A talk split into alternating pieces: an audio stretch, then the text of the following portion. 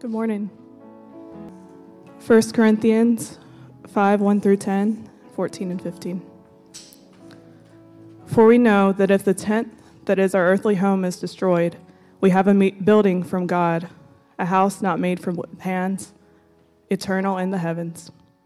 For in this tent we groan, longing to put on our heavenly dwelling, if indeed by putting it on we may not be found naked.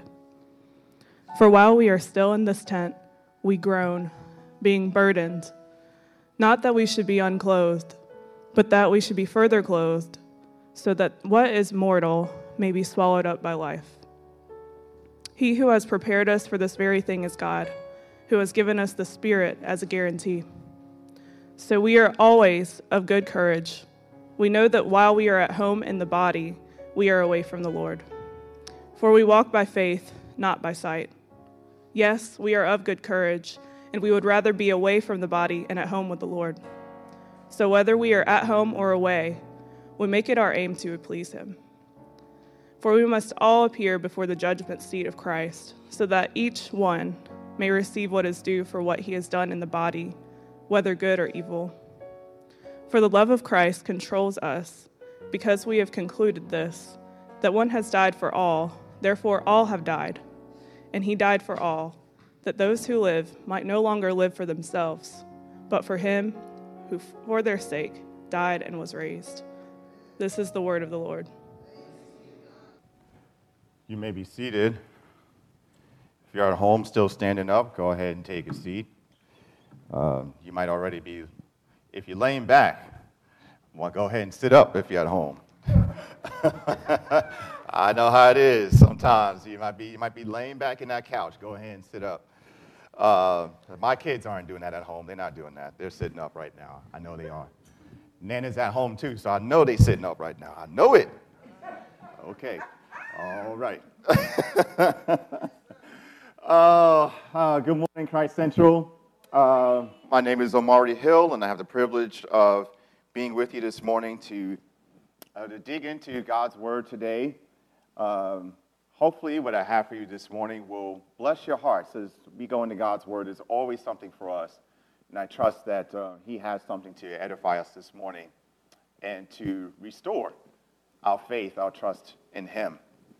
So this has been um, this has been a crazy year. We all know this. Uh, twenty twenty has been a roller coaster, to say the least, and um, one of the things that sort of happened underneath our watch were a few natural disasters. Uh, one of them that we knew about for a while happened in California. And uh, so, you know, it's not enough that you got a pandemic and that there, you know, other tensions and such happening, division and such within the population of our country, but you got natural disasters on top of that. But other than the loss of life, I would say that another cost that is too high when it comes to natural disasters is the loss of home. And you watch these videos of people who are trying to pull things together after a natural disaster as they kind of find some memoirs that may have been there uh, in the rubble, uh, pictures of grandparents, pictures from anniversaries when the first child was born, or they get a, a piece of the board from the, the bedroom where mom would measure the, the you know the, the, the child's height as they were growing, different things, just trying to piece these things together. And then you watch these the, these videos, and maybe you've been through it, where you've tried to, uh, uh, you see people trying to adjust to relocating, trying to make a new life, some new memories for themselves as they uh, go into a place that was not their own. Maybe it's a new city, even a, a new country, and they're trying to rebuild. And there's a statement that we hear often which says that home is where the heart is, right? But then how are you supposed to live when your heart's been ransacked? When you're home, your heart has been torn asunder. Um, how are you supposed to live? What are you supposed to do? How can you be at peace if you're doing everything within your power just to hold your heart together? Your home matters. And even as I say that statement, I realize that that is not just something that we say among ourselves, but it's a popularized statement. Your home matters. And it's not just the model of Hallmark Christmas movies, which there are a lot of them, twenty-four seven. We may have them playing in our home, uh, these Hallmark Christmas movies. But, uh, but it's not just the model of those different movies, but, but it's also the model of our mainstream movies, our mainstream films. And two of the biggest ones were written by the same guy named John Hughes. And uh, he wrote uh, some of the best films of all time in my book. You know, so I was born in the seventies, so uh, that means I came up in the eighties. So I love The Breakfast Club, love Pretty in Pink, love Ferris Bueller's Day Off. Um, all those movies were written by John Hughes. But he also wrote some of the most popular Christmas movies of all time. Two of them you know about. Uh, Home Alone, which you're going to hear some from next week from Pastor Josh. It was written by John Hughes. And then he also wrote, as you probably guessed it, National Lampoon's Christmas Vacation. Um, and sometimes, you know, because of the, the stress of life, we need a, a little comic relief. Just to, you know, when life gets a, to be a hot mess, we need something to make us laugh, something to kind of draw us out of ourselves for a minute and maybe even look at the, the real things of life, but you know, make fun of it sometimes. You know, as people say, we laugh just to keep from crying. Right? And sometimes we need to do that. Well, in Christmas Vacation, this movie, if you've seen it, uh, and you know, I realized as I picked this movie, I was like, wow, this is one that um, you can't sit down and watch with your little ones. But I don't know if you can do that with Home Alone either. I watched Home Alone the other day with my students, and I was just like, whoa, they dropped a few words in that thing. I'm like, yikes. Uh, and I had to apologize to my students, and they were just, they were just kind of like, uh, you know, we're okay. We're okay, Mister Hill. We're fine. Um, but, you know, Christmas Vacation has got, you know, some, some colorful uh, illustrations and examples and language and stuff like that in there. So, um, so if you were like, if you went online, if you were one of those people and you're like, oh, I want to watch the movie before, you know, before hearing the sermon and, and my kids are sitting with me and we're all excited and you played that thing, I'm sorry. I'm just going to apologize. I should, there should have been a warning about that. But anyway, uh, in Christmas Vacation, if you watch this thing, you know, it's the Griswolds. And this is the third time that we've seen them. We saw them in Vacation. We saw them in European Vacation. And now here they are in Christmas Vacation. And many people have said that this is probably the best one out of all three. That's arguable. But um, this family, Clark, Ellen, Audrey, and Russ, right, they come back to us again. And by the way, I, you know, this is nuts. Right? These, these, these movies, these three movies in particular, why do the kids keep changing? Yeah. The kids keep changing over and over again. But it's like, you know, Russ is like, first Russ is like this high, then he gets this short. I'm just like, how does he get shorter over time? Most people grow up, not down. I don't understand that one. Um, you know, but, you know, I, I'm a big fan of uh, Anthony Michael Hall. I think he was the best Russ of all time. But um, in any case, um, but Chevy Chase and Beverly D'Angelo come back, and they, they play the, the mom and dad, Clark and Ellen. And uh, so they, they, you know, bring their roles back, and of course they don't disappoint. And basically in this movie, what you see is Clark Griswold working day after day, unnoticed by his boss uh, for his achievements or for anything at all. Right? His boss doesn't even know his name. Uh, he's, he's unknown and he's uncelebrated, and he feels that if he can sort of check off the boxes at home, maybe, just maybe, he'll be a hero to his wife and to his kids. And so this whole movie, the whole movie, you know, you see Clark trying to make the perfect Christmas for his family. And there's some hilarious things happen, right? But what's going on with Clark? What I think is that he's searching for validation, right? What you see is that Clark is searching for validation. He's, he's searching for belonging at home. And certainly he's not alone in that search. I mean, how many of us have just gone through so many hot things, hot, a hot mess in life, right? And we thought that if I could just get home, there I will feel like someone. There I will be validated. There I won't feel torn down and torn asunder. Right? But right, home is where the heart is. And my home is where I can return to reconnect to my own heart and to feel like something again. Many times we're disappointed. Um, we're not alone in this. You know, one movie critic points out that uh, in Christmas Vacation and in Home Alone and uh, John Hughes' other movie, uh, Planes, Trains, and Automobiles, um, he says this. He says, John Hughes used the trappings and traditions of the Christmas holiday to make a case for the home as an idealized destination, a status symbol, and a personal fortress worth protecting. The holidays, however, are a time when being home becomes necessary, even desirable. No matter how you feel about your family, it's hard to resist that pull to gather together, to see old faces and take stock of the year. And then catch this part, this is what he says. The idea of home as a place to finally be at rest and away from the stress of travel is instantly relatable, and the film exploits that to an insanely comic degree. So, you know, Hughes, you know, he could exploit this idea of home as a refuge from the restless pace of life, because we all know what that's like. We all know what it's like. And Clark soon discovers that his home isn't mess-proof, and neither are ours. You know, for, for many, uh, your homes have been disturbing, they've been ransacked, they've been degrading, right? It's maybe, um, maybe no longer the, the place, the refuge that you once thought that it would be. And this life that we've been doing this past year in twenty twenty, living under stay-at-home orders, right, it, it, it's made that whole reality even more plain to you. You know, for some of us, like, we've been at home and we're just like, I'm stuck. I'm stuck in a hot mess and I can't get out. So it's like, I don't, I don't, I don't have the, the normal outlets that I had, the places that I could go and the people that I could get to just to get away are no longer available. And now I'm stuck in this home. This is where my heart's supposed to be, and it's jacked up. What am I supposed to do? How can I go on? How can I live in peace instead of bitterness if my home is a mess?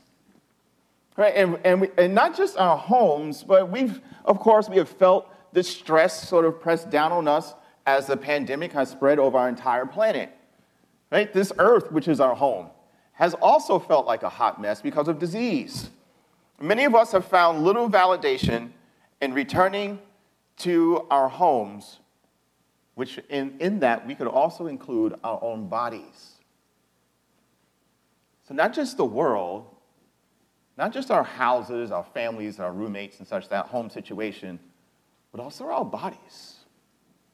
We're finding it hard to return here, especially in this season when we tend to overeat or undereat and, you know, obsess about like what we look like. And, you know, many during this time of year, so, you know, sometimes some, some people have already gotten news from the doctor about, you know, their, their health and things like that. Well, it's like, this doesn't feel like Christmas. How can I return home and feel validated within myself, within my body, or even within my own heart? When I get there and open the door, I find a hot mess. How can we live with peace and with power when the degrading conditions of life have followed us home?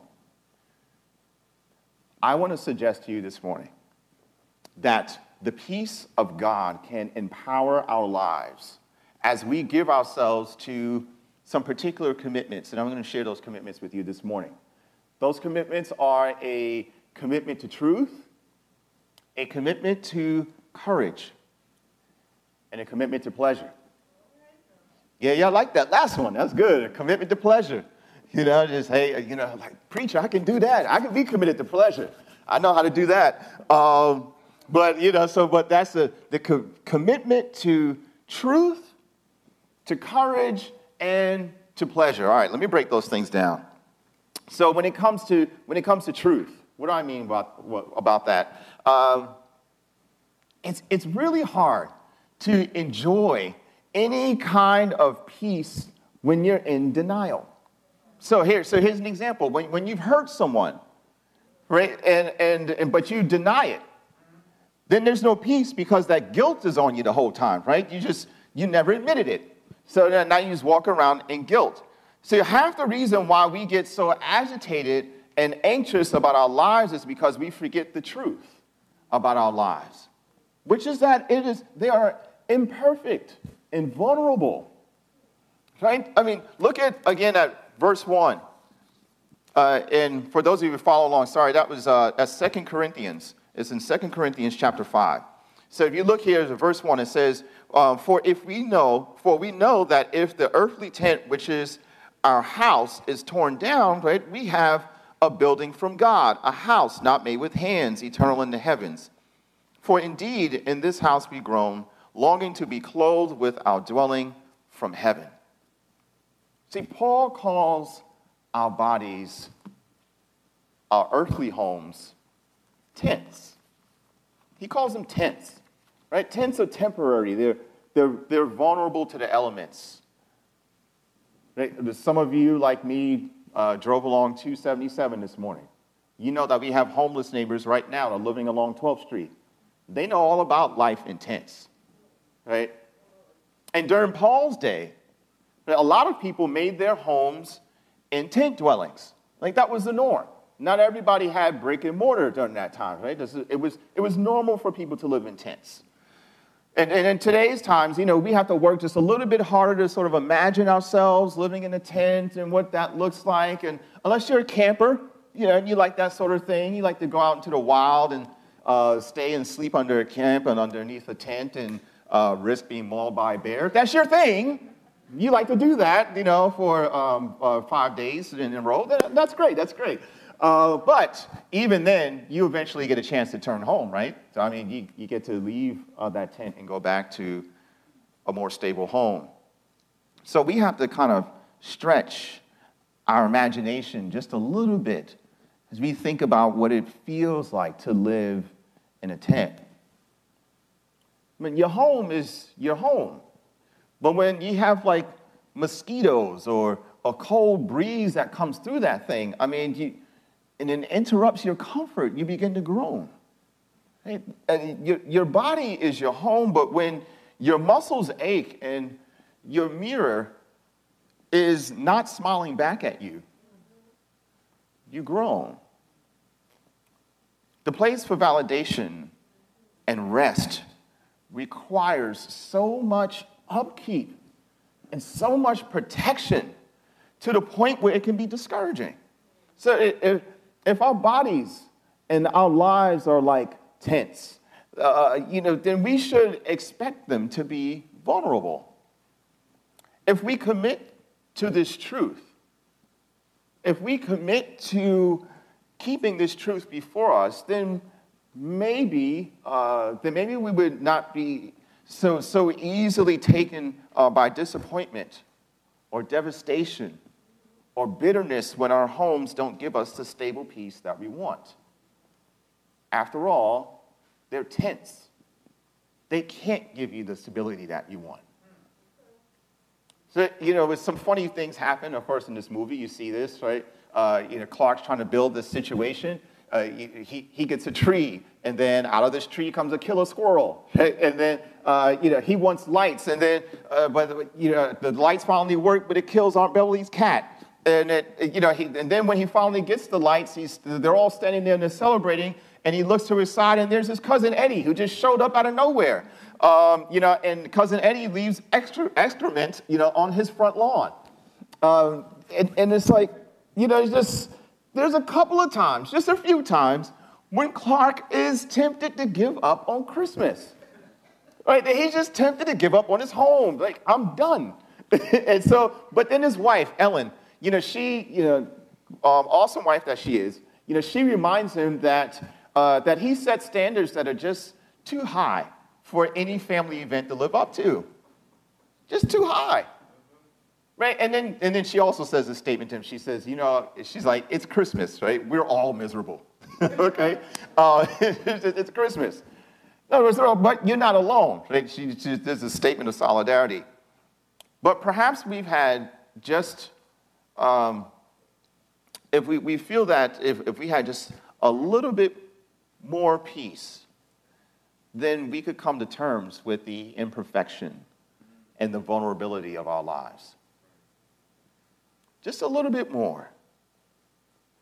And I'm not trying to be glib. That's why if I say this, when I say this, when I when I say that, you know, embrace this truth, commit to this truth that our lives are vulnerable. I'm, I'm not just saying, hey, look, it is what it is. Right? It's Christmas.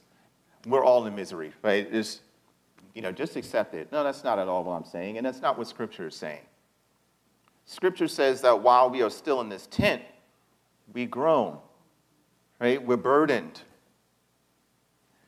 We can be burdened without disconnecting ourselves from our bodies and trying to master our lives and, and the people that are in them. There's, there's a better way for us to be burdened, a better way for us to groan. Instead of dwelling in bitterness and disillusion and defeat, we can hold reality with gentle hands and looking in the, in the eyes and ask with our groaning, what do I do next? What is for me to do? And admittedly, it takes courage to ask that question because you don't know what's going to be on the other side of that answer. And that's why we have to commit to courage. Okay, so, you know, you know, we see this with Clark, right? You know, he, he groans, like he literally cusses under his breath several times. Again, children, I'm sorry if you saw it by accident. Um, but, you know, when the lights don't work and when Eddie shows up, right, Clark is done. So he groans, and yet he's still driven by this hope that he can create a, a Christmas memory that, that'll earn his family's admiration. And he's still driven by something, and uh, he, he thinks back to uh, a, a time, but, well, if you watch the movie, you'll see that there's this, you see, the, remember that the, the time where he's he's locked away uh, in the attic, right? And so he's He literally feels burdened because his family forgot him. Right? He's, he's left home alone in the attic. And yet, while he's there, he finds this old film reel of a, a childhood Christmas memory. You know, and he sees himself, and it kind of looks like the Wonder Years or something like that. And uh, he's playing around, and uh, his, you know, his his dad is like putting gifts in the back of the car and all that stuff. And it just, you know, he's he's watching again, and he starts crying, and uh, because it's a happy memory for him. And then as you watch this, it becomes very clear that what Clark is trying to do in creating this Christmas event for his family is he's trying to recreate something from his old home. Like he's trying to bring something from his own home and bring it to his family. God has heard our groanings. And notice what he does for his children. He doesn't play the old film for our encouragement, but he opens up the future. Look with me at verses four and five. And uh, you know what? I'm going to read from this because I realize I had the New American Standard. Here we go. Verse four says, "For while we are still in this tent, we groan being burdened, not that we would be unclothed, but that we would be further clothed, so that what is mortal may be swallowed up by life. He who has prepared us for this very thing is God, who has given us the Spirit as a guarantee." See, our Heavenly Father won't bring us back to Eden, right? Like what Adam and Eve had before sin and death were even in the picture, before sin and death entered into our homes, no, home into something greater. Right? What is mortal will be swallowed up by life. Our glory will be greater than what Adam and Eve experienced, what they even, what they could have ever known. They were vulnerable to sin, and they were vulnerable to death and to Satan. Paradise, get this. If you read this correctly, you understand what's being explained to us in Scripture. Paradise was always at risk. When the new creation comes, when Jesus finally comes again, fear and groaning will die right along with death itself. So we intuitively, we intuitively know that, that we were made for something better than what we have right now. Right? We, you know, we, we, we, we had this desire for a greater glory.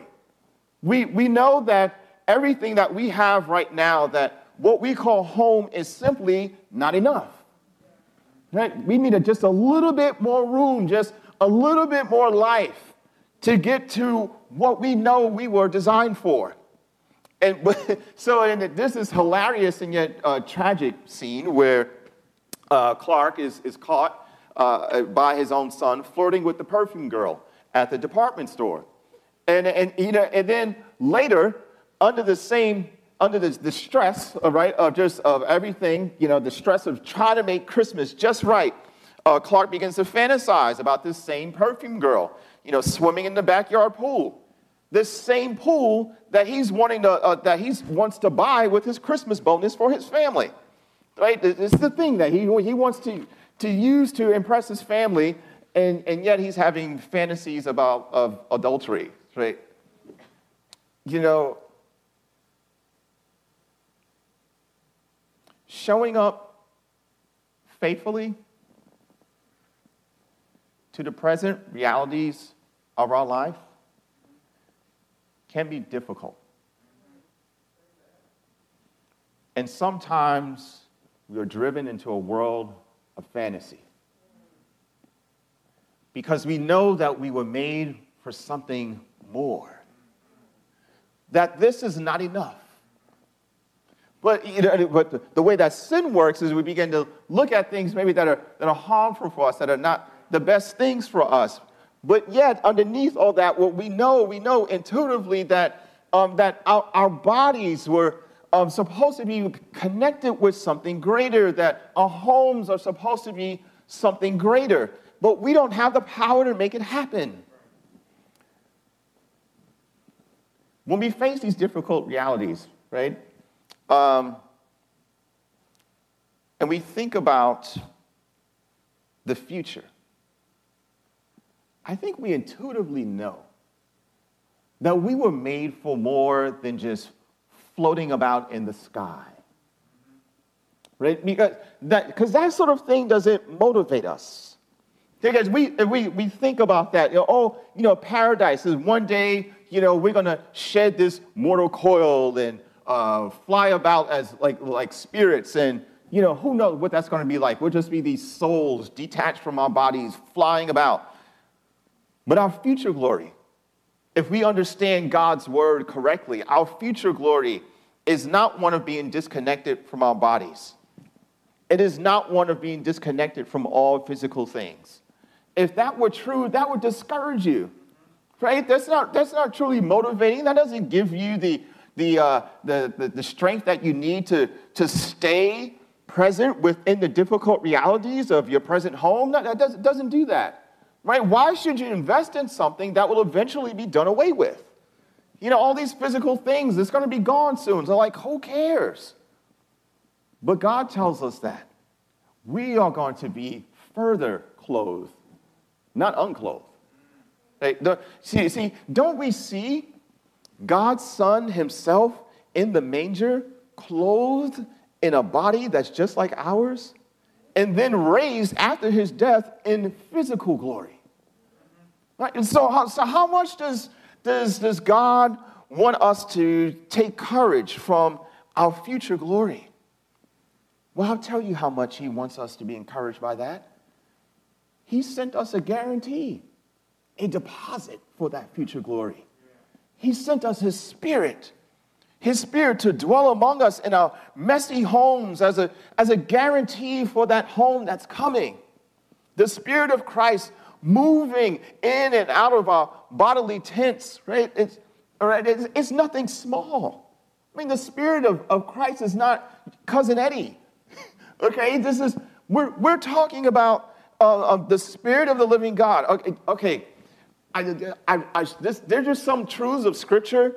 When you come up, when you come upon it, you're like, I can't really break this down. This is, there's so much here, and there's so much to unpack here. I don't know. I don't even have the words to say it. Let me borrow from someone who's a, a, a lot better than I am, an African theologian, one of our church fathers, Athanasius. He, in his, in his book on the incarnation, speaking about the, the coming of Jesus in, in the flesh, um, he says this. Let me read this to you. He says, "And now The very corruption of death no longer holds ground against human beings because of the indwelling word, that is the Spirit of Christ.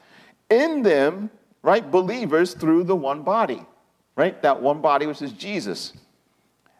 Now here's this illustration he gives. I love this.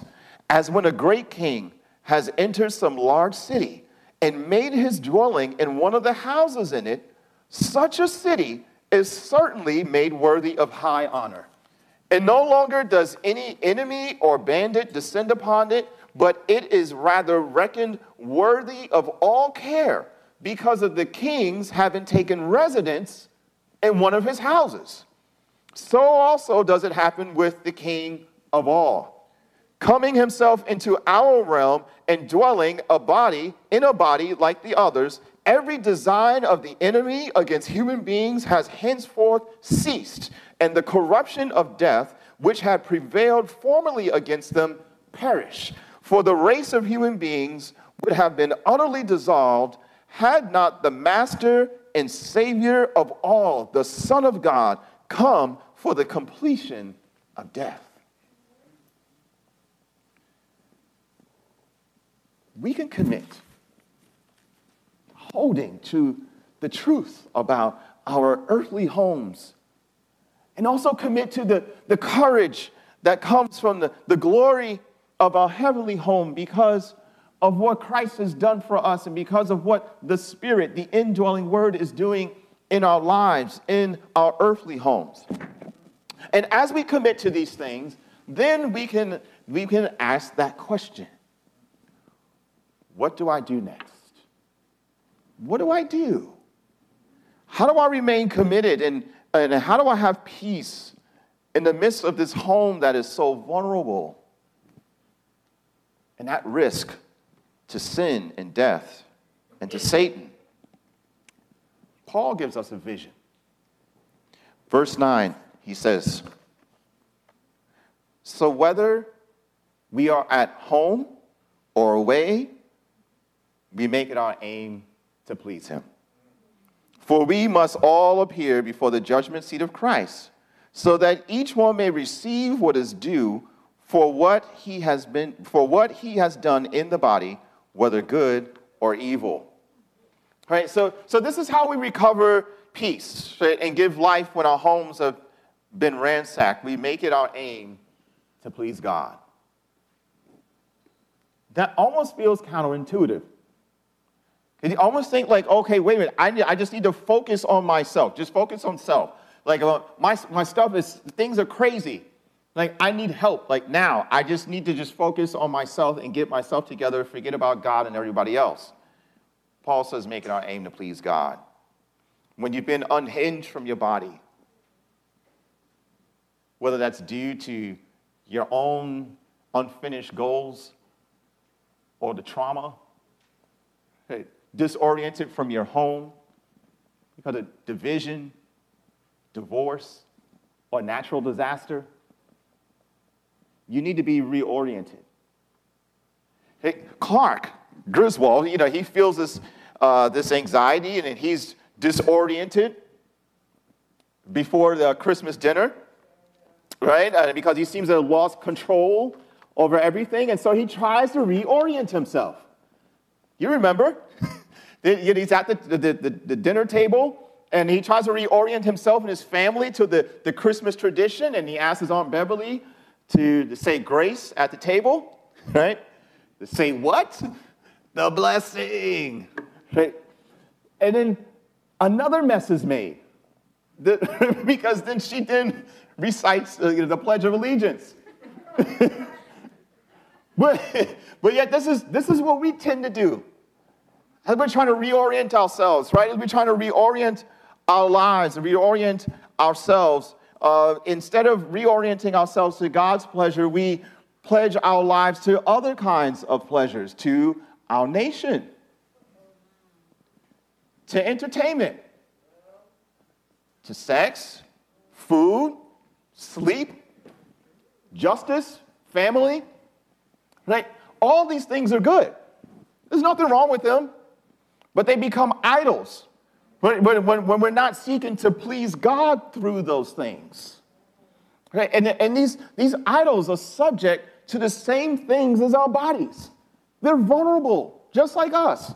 So it didn't make any sense, right, to reorient ourselves to something that is temporary and vulnerable, just like us.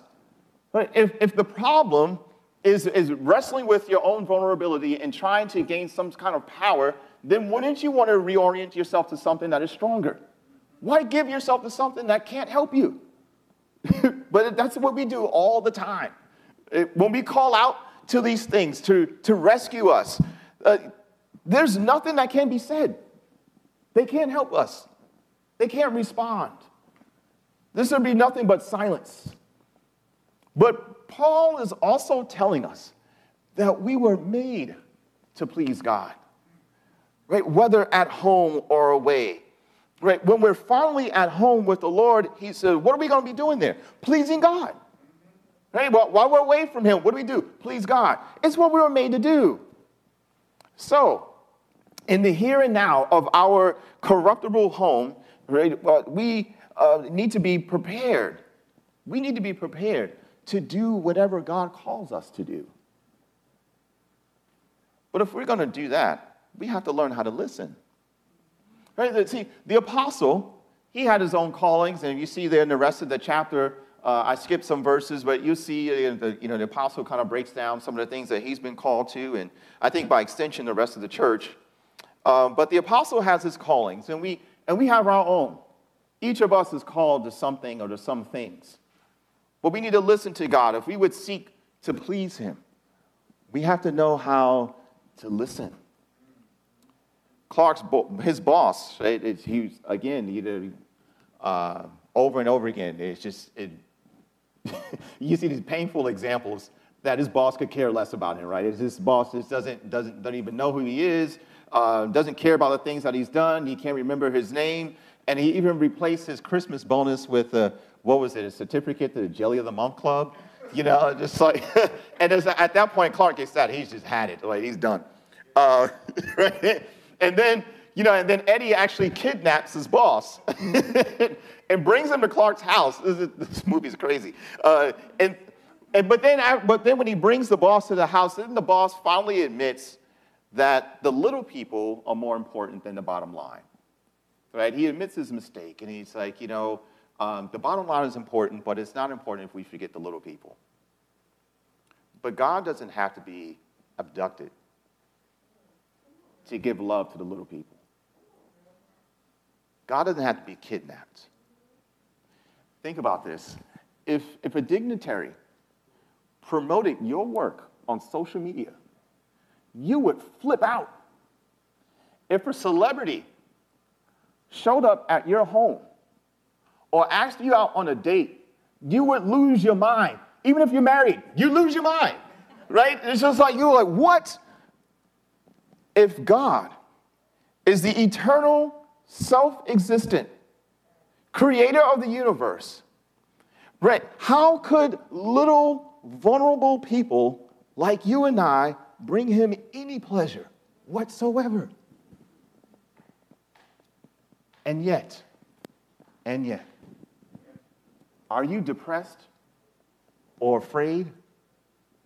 You can please God. Are you an addict or abused? You can please God. Are you worn out, restless, unruly, distorted, disgusted, deceived, lonely, or longing with groans that words can never express? You can please God. The little people matter. and, and we will know it, and we will feel it as we stay committed to the Father, as we stay committed to his design to please him, listen to him. For Jesus says, if anyone loves me, he will keep my word, and my Father will love him, and we will come to him and make our home with him. Verse ten. Verse ten is this great mystery, and there's a lot of stuff in that verse that can be unpacked, none of which I can really get to right now. But um, anything that suggests that everyone, regardless of their faith, right, believer or not, will be judged by Jesus is uncomfortable, if not shocking, for most American Protestants. What I can say is that try to think about what we hear Paul saying here as a performance review from an employer that will never fire you. If our goal is to please God with our whole life in our earthly tent, then don't we want to eventually know how we did? Don't we eventually want some kind of evaluation? Right? If, if we're going to begin an eternity of doing the same, right, pleasing God in our heavenly home, don't we want to know what our areas of growth are? That's just, I mean, just think about that. But the tragedy, I thought, of this movie uh, came at the very end. You know, because, you know, Clark is, a, he, he survived all this, you know, his crazy things. Uh, the, you know, the rest of his family, his family's still intact. His marriage is still intact. And Clark look, looks at all his success, all his success, and I think it's actually the last line in the entire movie. Clark simply says, "I did it. I did it." Family, when you and I get to the end of our earthly journey, we're not going to say, "I did it." Christ did it. Christ did it. And since, since Christ died for us and rose to give us life, we are then compelled by his love to offer our life in his name, even when our home is a wreck. Christ gave up his home for a time so that we could be at home with him forever. So then come home to yourself. Don't disconnect yourself from your bodies, from your home, because it's not what you thought it would be and everything you hoped it would be. But come home to yourself and live with true peace and true power and seek to please the Lord there. I know your home's a mess. So is mine. But we walk by faith and not by sight. Let's pray. Heavenly Father, we are in need of your grace. We are coming toward the end of twenty twenty, and it couldn't have come any sooner. And yet we know, God, that so many circumstances, um, the circumstances aren't looking at a calendar. Somehow, some way, we've got to be able to put our hope in something stronger than December thirty-first at midnight. That clock will tick, Lord, and there'll be troubles waiting for us on the other side. But you, God, are strong. You, God, are mighty. You are the one who has taken that which is corruptible by death and raised it to life so that it is incorruptible. And you have given us a sure hope, Father, by sending us your Spirit, your indwelling word to be with us, to remind us that we have a foundation that cannot be shaken. And Lord, that foundation, oh, what an appropriate word. Because there can be no home without a foundation. God, we pray that you would be at the bottom of our homes, that you would be at the bottom of our bodies, that you would be at the, the, the bottom of our dreams, that you would be at the bottom of our groanings, and that you would set us in a place, Lord, a, a sure place, become our rock, so that no matter what comes, no matter or what we may be facing in the next few days or in the next few years, that we would continue to be a people who are filled with peace and power from on high, and that these things, that as they, as they work within us, Lord, that uh, that we that they would change us, and that we would continue to be compelled for love's sake to pour ourselves out, weak and broken as we are, for the life of the world and to please you. Oh God, how is it possible that we little people can bring you any pleasure, and yet we can? How much dignity?